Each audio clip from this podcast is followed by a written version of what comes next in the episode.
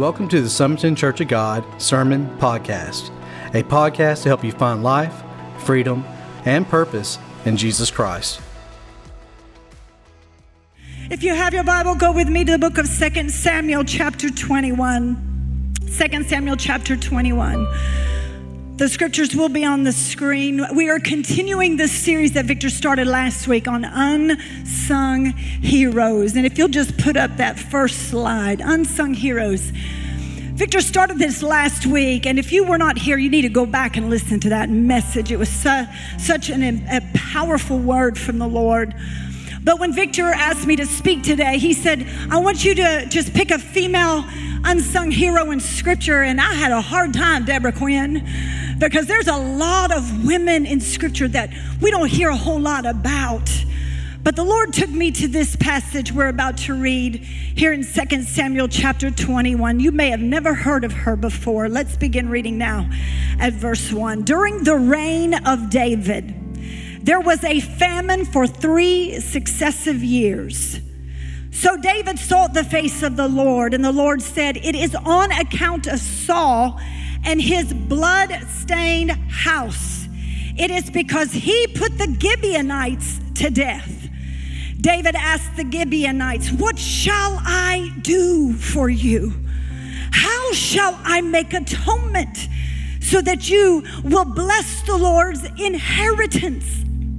They answered the king, As for the man who destroyed us and plotted against us so that we have been decimated and have no place anywhere in Israel, let seven of his male descendants be given to us to be killed and their bodies exposed before the Lord at Gibeah of Saul, the Lord's chosen one.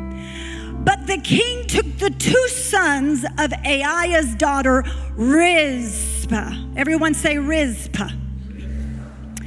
Whom she had borne to Saul, together with the five sons of Saul's daughter, Merab. He handed them over to the Gibeonites, who killed them and exposed their bodies on a hill before the Lord. All seven of them fell together. They were put to death during the first days of the harvest, just as they as the barley harvest was beginning.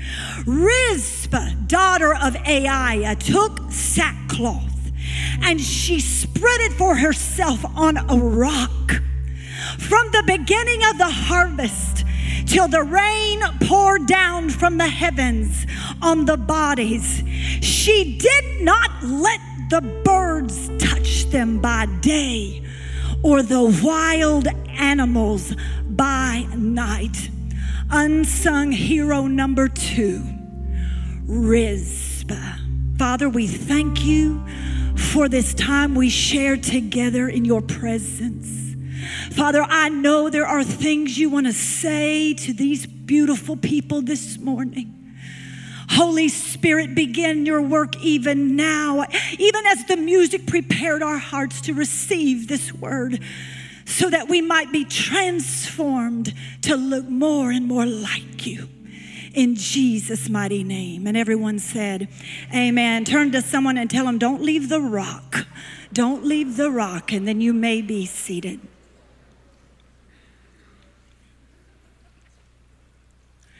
Through the annals of history, we find the contribution of unsung women heroes. Their contributions have paved a way for all of us in this building this morning. Women such as Claudette Colvin, who on March the 2nd, 1955, she was returning home from school. She was too tired to give up her seat on the bus. She refused to move for a white passenger.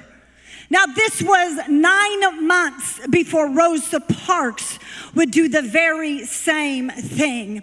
Later, she said that she felt inspired and motivated by early pioneers to stand her ground. When she was being interviewed by Newsweek magazine, she said that she felt Sojourner Truth pushing down on one shoulder and Harriet Tubman sitting down on the other one. And she said, It was as if I could hear them say to me, Sit down, girl. And she said, I was glued to my seat. Sojourner Truth was an African American female evangelist. She was an author. She had lived a miserable life as a slave to many different masters in New York until she finally escaped to freedom in 1826. After she gained her freedom, she heard the message of Jesus Christ, the gospel message, and she became a believer and began to preach the gospel. And her message was a powerful one. She would preach, There's neither male nor female, there's neither Jew nor Greek, there's neither slave nor free. It got the attention of President Abraham Lincoln, and he was one of those that enjoyed listening to this early world crusader for Christ. When God began to call this woman right here. Was just a child of nine years old. At the age of nine, I had a supernatural encounter with the Lord. And as I stood before the Lord, He called me to preach the gospel. I remember how confused I was because I had not seen a woman preacher unless she was a missionary. So I thought I must be growing up to become a missionary because I had not been exposed to women preachers. And then I married this man right here. And he is not a missionary. He says, if God calls me to Hawaii, we will go on a mission trip to Hawaii. But missions was not his passion, it wasn't his heart. And so I was very confused over what I was feeling in my spirit. And I can remember being a young woman in my early 20s. We're pastoring, and I can feel the pushing of Holy Spirit, the fire that was shut up in my bones. And I was so confused about how this is supposed to work, God. What does this look like for me, God? And God took me on a journey, and He had me start studying mighty women women throughout history who had been preaching the gospel, unsung heroes such as Aimee Semple McPherson. I remember when I began to study her life. This was a Canadian Pentecostal woman who came to the United States, started the Four Square Gospel Church. She was hated by many people, but in the 1920s and the 1960s or 19 1930s, she pioneered a movement. It was a media movement long before media was being used. She started using media as a way to get the gospel out to the four corners of the world. She was doing illustrated sermons in the 20s and the 30s so that Hollywood, she got the attention of the elite in Hollywood, and they would show up there in Los Angeles to watch her do an illustrated sermon, and she made a major impact on the 20th century. I think of a woman by the name of Mother Teresa. Mother Teresa, who went into countries where people would not go, and she had, had an uh, she was an iconic woman when it came to reaching the hurting, the broken, the diseased, the lepers where nobody else would love on them. She would touch the lepers when nobody else would give the poor a second look, she would embrace the poor. And Mother Teresa is an unsung hero. And when we look at all of this, what will we say uh, causes these people to be called hero? It is not what is on the outside, it is not the outward appearance, it is what is on the inside of these people that make them heroes. It's not what the package looks like, it's what the package contains. And I'm telling you, there is, there is nothing more underestimated than a woman of God. She might be five feet tall, but she's a giant in the spirit. I hope somebody will help me preach this today because I need some people to help me understand this today. Because there are some people in this room that, uh, you, you, you know, uh, Samuel said it this way God, a man looks at the outward appearance, but God looks at the heart. And there's some of you today, I'm looking across this congregation, and there are some unsung heroes in this room this morning. I think of Mama Sarah Glover sitting right here.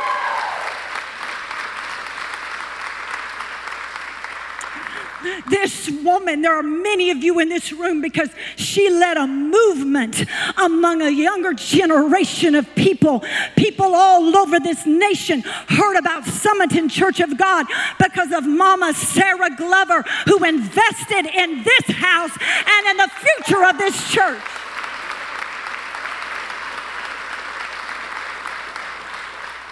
I think of Mama Glenda Dodd, who was a children's pastor here for over 30 years, and she sowed seed, and she sowed seed, and she sowed a seed, and that fruit is sitting in this building today.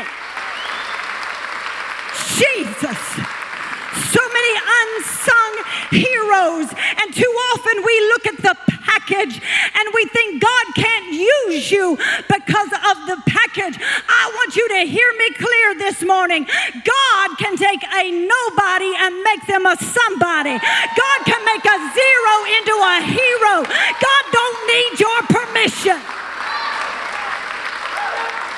He don't need your permission. He says, "Who are you to talk back to me? I'm the potter, you're the clay. I choose to do what I want to do with you." Woo, somebody help me. Jesus. I'm helping some girls in this room today I pray God will raise up a generation of younger women, younger girls who understand God doesn't care about the, what the package looks like. I let that for too long get in the way, but I don't look the part. God, I'm a female. Nobody wants to hear from a female. I'm telling you, when the Spirit of the Lord is in something, it don't matter what it looks like.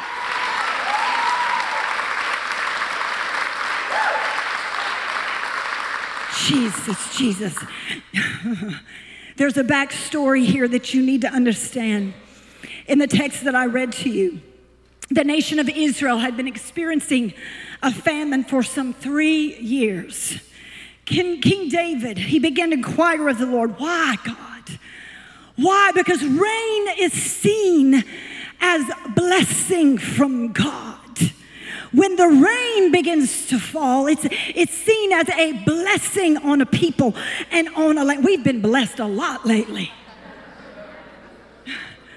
But it is seen as a blessing. But for three, over three years, there had been no rain in all of Israel, and a famine had hit. So David begins to inquire of God, and God said it's because of the blood guiltiness of the land when King Saul was king over Israel.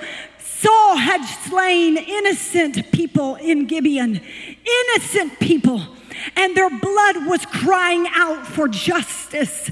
So David consults the Gibeonites and says, What can we do to reconcile?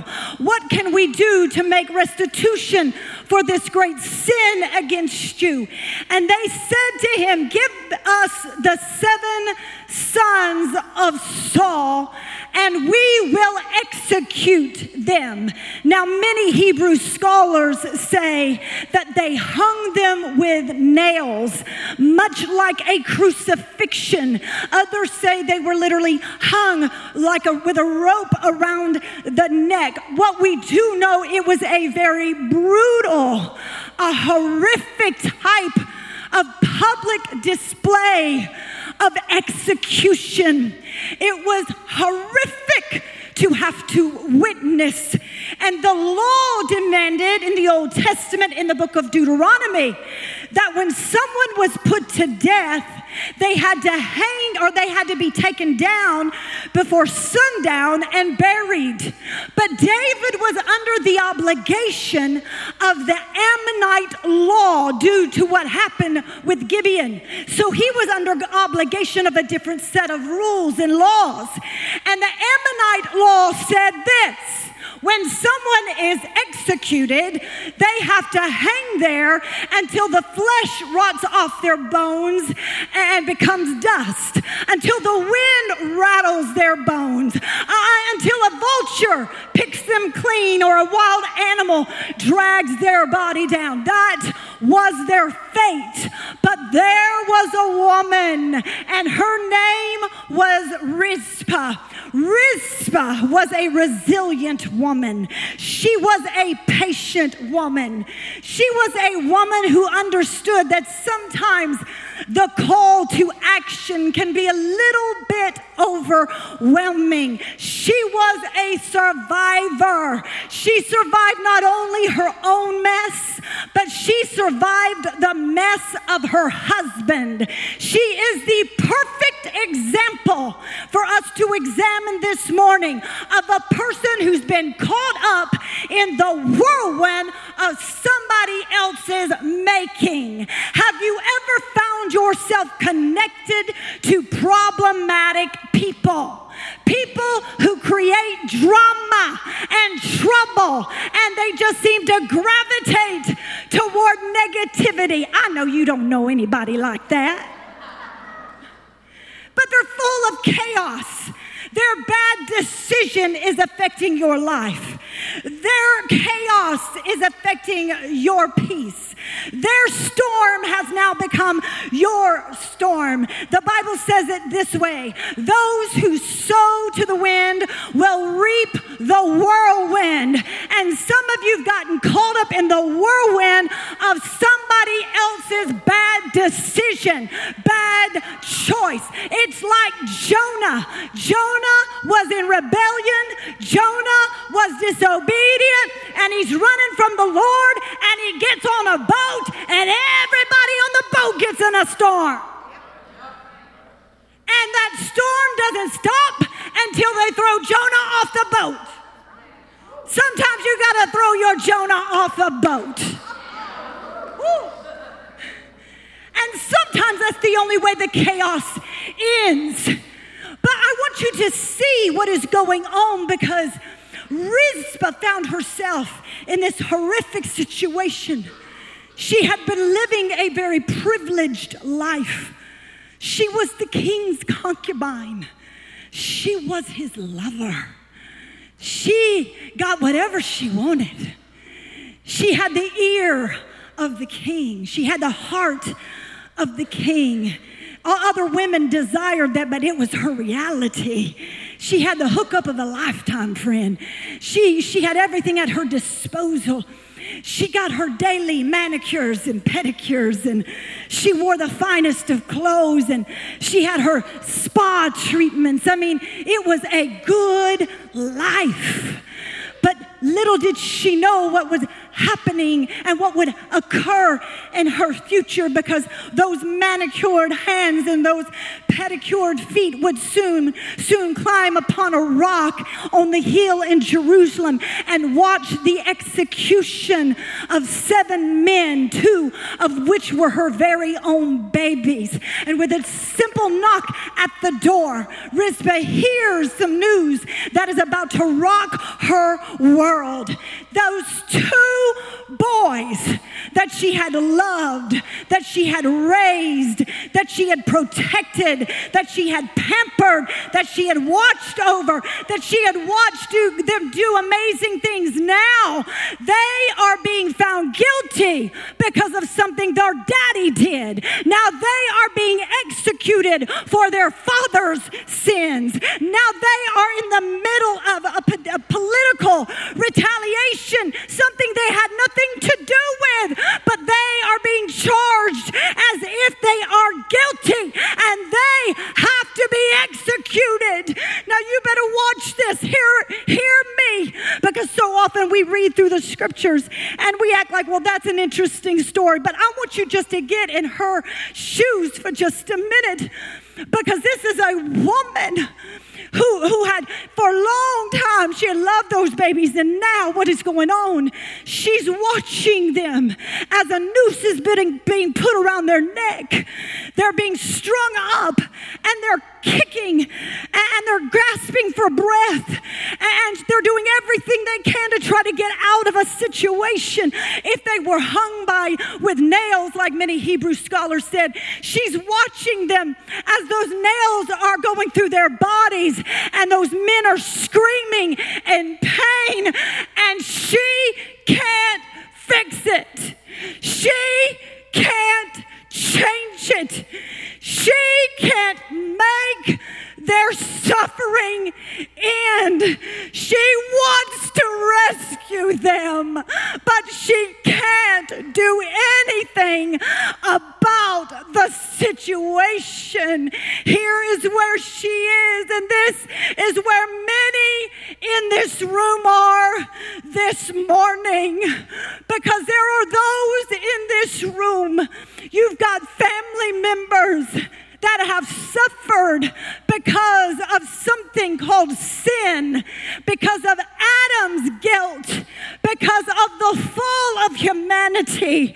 There are people in this room you have sat, sat by the bedside of a family member and they were dying way too young, and you fasted and you prayed and you begged God and you pleaded with the Lord Lord. And yet here it is the curse of sickness and disease has visited someone you love. You can't fix it, you can't change it. You tried everything you knew, and yet they became victims of Satan's demise. There are others in this room, and you have family members that are walking willfully against the Lord, and they are willfully in rebellion against God. I, I know this is a root, it's a generational root in our community called addiction. Addiction is a generational iniquity in our community. And there are many people in this room that have been impacted by the horrific sin of addiction. You have watched as people you love get caught up in that whirlwind and you couldn't fix it. You couldn't change it. You couldn't deter them. They willfully walked into it. My little sister, last year, November, she died of an overdose of, of meth and Xanax in November of this past year. Her birthday was yesterday.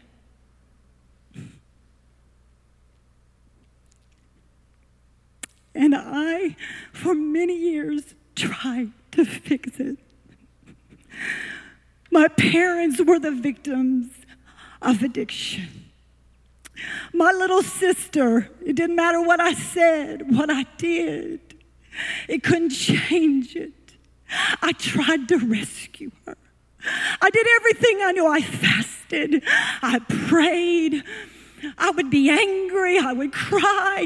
Nothing would fix it, and nothing changed it. And in November of last year, she overdosed on meth and Xanax. And there are so many, there are people in this room, there are people watching today. And you have tried to change things, you've tried to fix it, but it didn't change. And and they, you found those you love hanging on gallows that Satan had constructed for their demise. And you were sitting here today wondering, what could I have done differently? Rizpah was in a similar situation. She's watching these, her very own family, her children, as now days go by and their bodies begin to decay as their bodies swell up, as their bodies turn colors. They're dead, but she won't leave them. They're hanging there. It's been, it stinks, it stinks, it stinks, but she won't leave them. She's still there. She's watching as uh, they, uh, their bodies decay every day a little more and a little more, but she refuses to leave them. There's a few things that I want us right here to just begin to see because what does Rizpah teach us? And I'm going to be real brief and quick, so hang on. What does Rizpah teach us? First of all, she teaches us that heroes keep the prayer fires burning. Heroes, can you just say amen to that? They keep the prayer fires burning. Look at 2 Samuel chapter 21. Rizpah, daughter of Aiah, took sackcloth. She spread it out for herself on a rock from the beginning of the harvest till the rain poured down from the heavens on the bodies. She did not let the birds touch them by day or the wild animals by night. Now, notice what it says. This was five to six months Five to six months that she fought birds by day and wild beasts by night.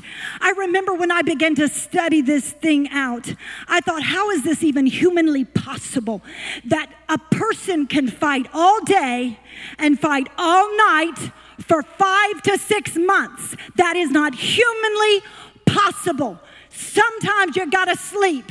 Sometime you gotta eat. How in the world did she, for five to six months, fight all day and fight all night? And then the Lord had me dig in and study this woman, and I found that Rizpah kept a fire burning in the camp at night. At night, she would make sure a fire was continually, continually burning in the camp all night, which meant all day long she would have to go out and she would look for sticks and she would prepare for the nightfall and she would have everything ready so that at night the, the fire would be burning and it would be a deterrent to the wild beast for coming into the camp. But she had to make sure that the fire didn't go out. So she had to kind of sleep with one eye open so that she could keep the fire stoked and the fire burning. What a beautiful picture of prayer, of intercession. Listen to what Leviticus chapter 6, verse 13 says. It says, The fire must be kept burning on the altar continuously. Everyone say continuously. It must not go go out. Rizpah knew in order to prevent, she could not prevent the execution of her sons because the law demanded it, but she could prevent them from being devoured. And that's what she had in mind. You won't take my baby's bodies. I couldn't prevent the law, but you're not going to take my baby's bodies. She was a dangerous woman. She displayed loyalty. She displayed passion. She displayed courage. She didn't let the fire die. She kept it going continuously. I thought of this and I thought how she must have had moments of exhaustion, how she must have had times where she got fatigued and weary. And then the Lord took me to the attention of every one of you in this building this morning because there are people here and you are exhausted. You are weary. You have prayed and you have prayed and nothing has changed. And you came to church, you're here halfway alert. I am convinced this church is full of halfway alert people because sleep isn't fixing the kind of exhaustion you feel in your spirit. Nothing you do is helping you with the type of weariness. You're tired all the time. And there are people in this room that walk through this door out of obedience because you're loyal and because you're faithful. And you have prayed and you have prayed and nothing has changed. But hear me by the Spirit of the Lord because as I prayed for you this week, I heard the Lord say, Those who wait on me, I'm going to renew their strength. They're going to mount up with wings. They're going to run and not be weary. They're going to walk and they're not going to faint. I heard the Lord say He's going to put supernatural strength in you today. Praise the Lord. I, I was praying and the Lord said, Jamie, I said, Lord, I hear it. They're weary. They're tired. And the Lord said, just hear me because I'm speaking from the Spirit of God right now.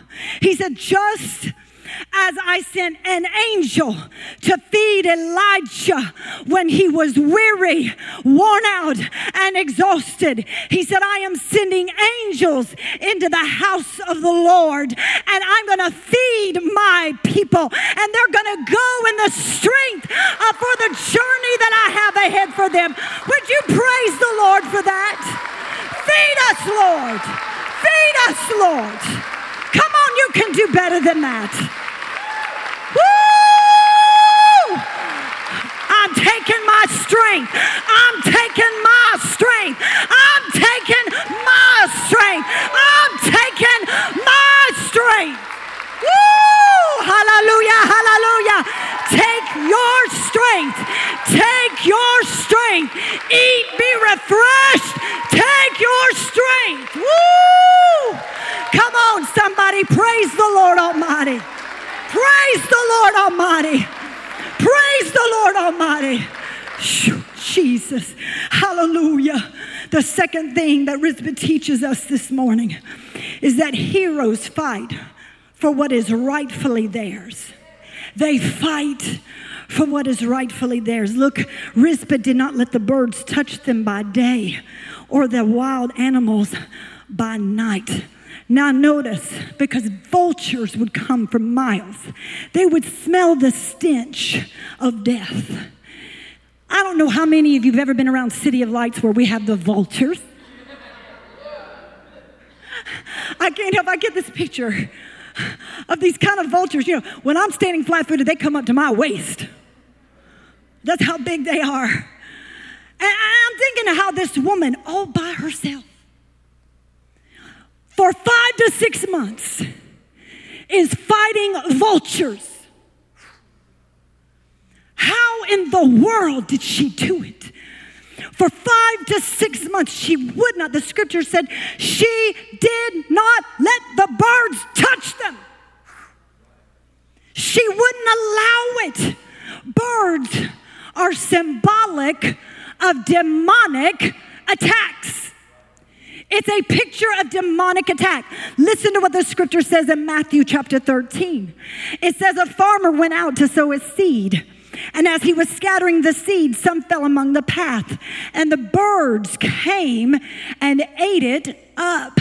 Jesus, trying to explain this parable, went on in verse 18 and he says, Listen then to what the parable of the sower means. When anyone hears the message about the kingdom and does not understand it, the evil one comes and snatches away what has been sown in their heart. This is the seed sown along the path. So Jesus said, You want to know what this means? I'm telling you, just like birds steal seed, demons steal what you've been sowing into. They're after your seed. They want it, you, what you got. So they come and try to attack it. This is what John the Revelator said in book of Revelation. He said, And an angel cried mightily with a loud voice, saying, Babylon the great is fallen, is fallen, and has become a habitation of demons, a prison for every foul spirit, and a cage for every unclean and hated bird. So birds are symbolic of demons in scripture. And all I know is this she did not allow them to touch her children. She said, They are rightfully mine. They belong to me, and you will not touch them. Those were those little boys right there that I, I remember uh, when I heard them cry for the first time. And I remember when I helped them take their first steps. And I remember when they would leap around in my stomach when I was carrying them. I remember helping them play patty cake. And I remember helping them comb their hair and brush their teeth. I remember their first day of school and getting them out the door. I remember the many lunches I packed for them. Those babies belong to me. They are rightfully mine, and devil, you can't have them.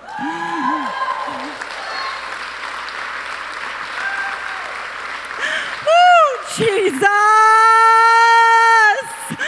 devil, you can't have what is rightfully mine. She armed herself. I don't know what she armed herself with. I have no idea. I can't help but think that she found some kind of a stick like this. And when those birds, those vultures would swoop in, she would just begin to leap at them and, and throw sticks and rocks at them. But she would not allow those birds to touch her baby's bodies. Listen to me, there is a spiritual weapon there are many spiritual weapons, but I hear it in the spirit. There's a spiritual weapon that everyone in this room has this morning. It's the weapon called the shout. When we were singing a minute ago, the Lord reminded me, You got a weapon, girl. It's called your shout. That shout sometimes is a hallelujah. It's a praise the Lord. It's by faith in the name of Jesus. But when I open my mouth and I begin to release a shout, there ain't no demon in hell that can touch what is rightfully mine. Oh, open your mouth up and say, Devil, you can't have it. Devil, you won't take it. Devil, get off of what belongs to me. Devil, get out of my house. Devil, get out of my body. Devil, get off of my finances. Devil, get off of my joy. Devil, you can't have my peace. Devil, get out of the way. I mean, open your mouth. Oh, come on, somebody shout, shout, shout, shout. Shout, shout, shout. Shout like you mean it, devil. You won't have them. I'm getting it back. What you did, I'm getting it back. Oh, I'm getting it all back. You won't take what is rightfully mine. You're not going to have it, devil. Oh, listen to what the scripture says. It says, and the kingdom of heaven suffers violence, and the violent take it by force. Now, devil, quit. I mean it. I'm going to tell the pastor. Listen, there's another weapon, Deborah. It just hit me. There's another weapon. It's called the clap. There's something about when you clap. Do you know what it does? It throws confusion into the enemy's army. When God, when the devil's attacking what belongs to you, and instead of you going, you start going, hallelujah, hallelujah you throw confusion into the enemy's camp. I wish you for the next few minutes would just give the devil a lot of confusion in this house by releasing a shout and letting this place roar with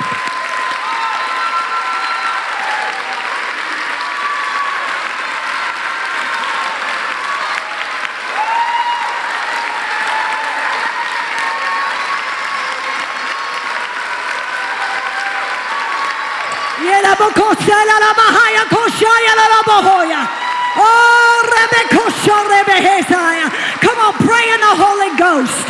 Pray in the Holy Ghost. Pray in the Holy Ghost. Oh, Woo, I don't even know what to pray, but the Spirit knows what I need to say.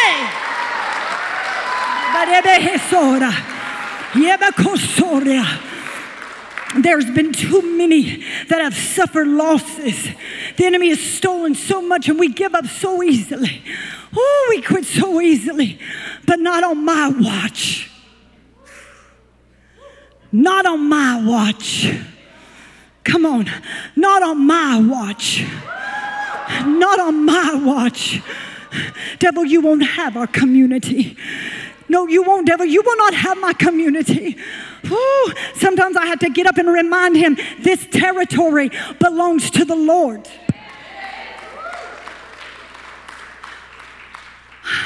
The Lord just quickened my spirit to this. But I remember when we first came here to pastor, and I'm in here in the room here praying. I was sharing this with some of the staff the other day, and I was praying in here. And I looked up and I saw this massive demonic spirit in the balcony. Huge, over 10 feet tall. He was massive. I could see him extending up. I'd never seen anything quite like it. And I said to the Lord, What is that? He said, That is a territorial spirit rooted in France. Rooted in France. I thought, What does that even mean? What does that mean? So when Victor started doing demographic study and I started diving into some study on the area, I found out that this community was founded by the French. The French came in and founded the community, and they called this sect of people that settled here the poorest of the poor. There was a curse released over our community when they settled by saying they are the poorest of the poor. But I want you to hear me because I'm taking what is rightfully mine right now. I am not the poorest of the poor. I serve the King of Kings and the Lord of Lords, and He owns it all. And because of who He is, I'm His baby, and I am rich today, and you are rich today because of who you serve. Come on, praise the Lord. Praise the Lord. I'm breaking that curse. Somebody help me break that curse. We break that word curse in the name of Jesus. Ah, I need to move on.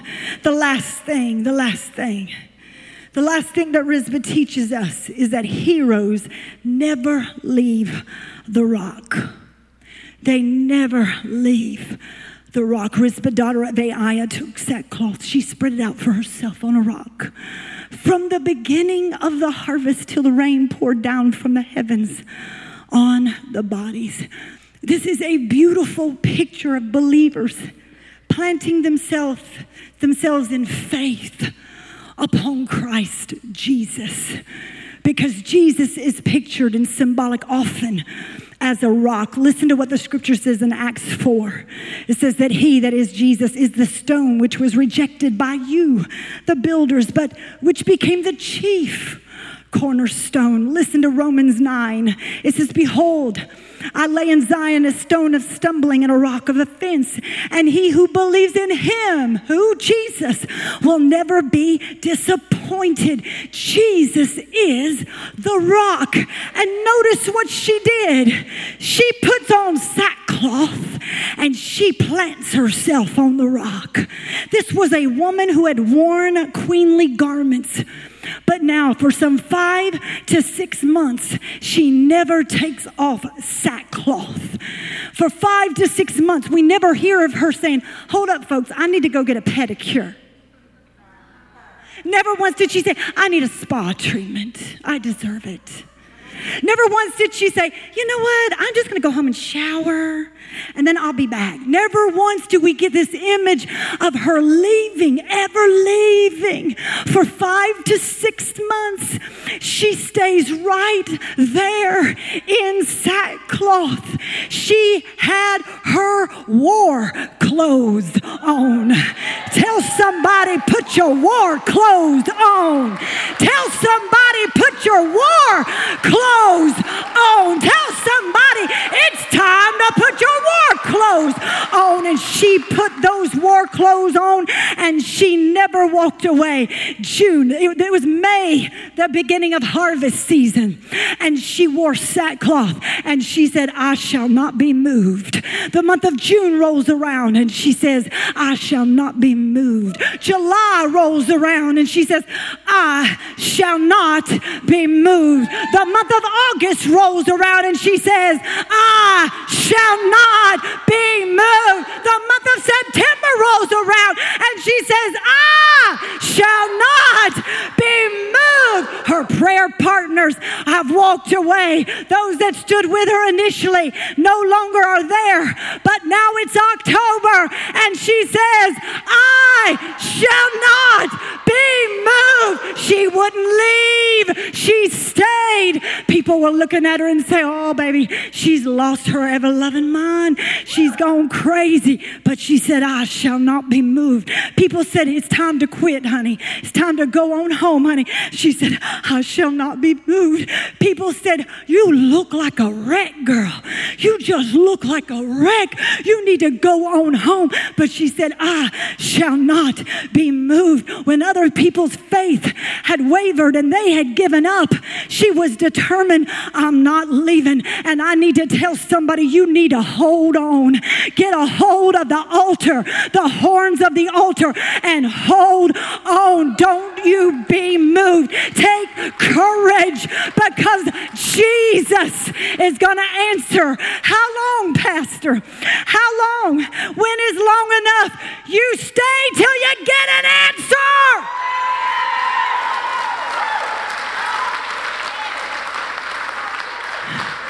I remember all prayer meetings, Mama Sarah. People would tarry and wait in the altars. I remember when people would pray and fast and pray and fast until they heard from heaven. When are we going to realize until we wake up the courage the church needs is when she plants herself on the rock and refuses to leave until heaven answers. Oh, heaven answer. Heaven answer. My God, help me, Lord Jesus. Word got back to the king. David, what this heroic woman was doing, and listen to what the scripture says. Start playing for me, Tanya. When David was told what Aiah's daughter, Rizpah, Saul's concubine, had done, he went and he took the bones of Saul and his son Jonathan from the citizens of Jabesh Gilead. David brought the bones of Saul and his son Jonathan from there, and the bones of those who had been killed and exposed. They were gathered. And look, they buried them. They buried the bones. Word got back to King David what this woman had been doing. And listen, she won the favor of a king. She won favor with him. The king had compassion on her.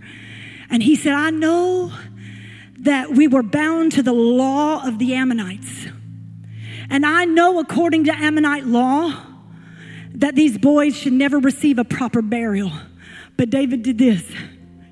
It was so unheard of. David said, I'm breaking the law. And I'm writing a new law. And we're going to go get those boys' bodies and we're going to give them a proper burial. No one had heard of such a thing, but he did it. And what I want you to understand this morning is you need to hear the Lord say, You have won favor with the King of Kings and the Lord of Lords. He has seen you, He has heard you, and you've won favor with the King of Kings. And a new law was written in His very own Son's blood. There was a death sentence hanging every, over every one of our heads. But Jesus, when he came and shed his blood, he abolished it. And a new covenant has been written. And Jesus made it possible. And I want you to know that nothing, nothing is, absolutely nothing is impossible to him and with him. And so, whatever you're looking at today that you think, oh, it's just going to be this way, it's just going to be this way. No, it's not. No, it's not. No, it's not. But there's something so important that if we're going to miss it if we don't catch this right here. Because notice this Rizpah could not move, she was planted until what she needed to have buried was buried. She could not move on. She couldn't move on until something got buried. And I hear the Lord saying, There's so much unresolved pain in this room today. There's a lot of unresolved issues, hurt, pain in this room today, but I hear the Spirit of the Lord saying, There is closure coming. Closure is coming. And there's some things you need to allow God to give closure to in your life this morning. And I feel like the Lord wants to do that for so many today. Just give you some closure today. You know, my sister my parents, all of the prayers I had prayed, the years and years I sowed seed. Some people might look and say, oh, what a tragedy. But listen, three days my sister was in a coma. And during those three days, we would call, my other sisters and I would call there in Los Angeles and I would talk to her and I would pray with her. And I know she heard me. I know she could hear me. And I am convinced today because of how long I stayed on the rock for my little sister. I am convinced she is with Jesus today. Don't you dare let anybody tell you there will never be closure because I hear the Spirit of the Lord say, There is closure coming. Closure is coming. Listen, a famine was ended because of a woman's heroic act because of Rizpah's behavior, the heavens opened. Because of her behavior, the rain started to come. And I'm telling you, rain, blessing, closure is headed your way. Well, I hope that you were blessed and inspired by today's message. We here at Sumiton Church of God believe that God is a God who still does miracles, and we're seeing it on a weekly basis people's lives being transformed by the power of God, being saved, healed, and delivered for the glory of God. And we want you to experience for yourself. So why don't you come and be our guest one Sunday here at Sumiton Church of God? I look forward to personally meeting you.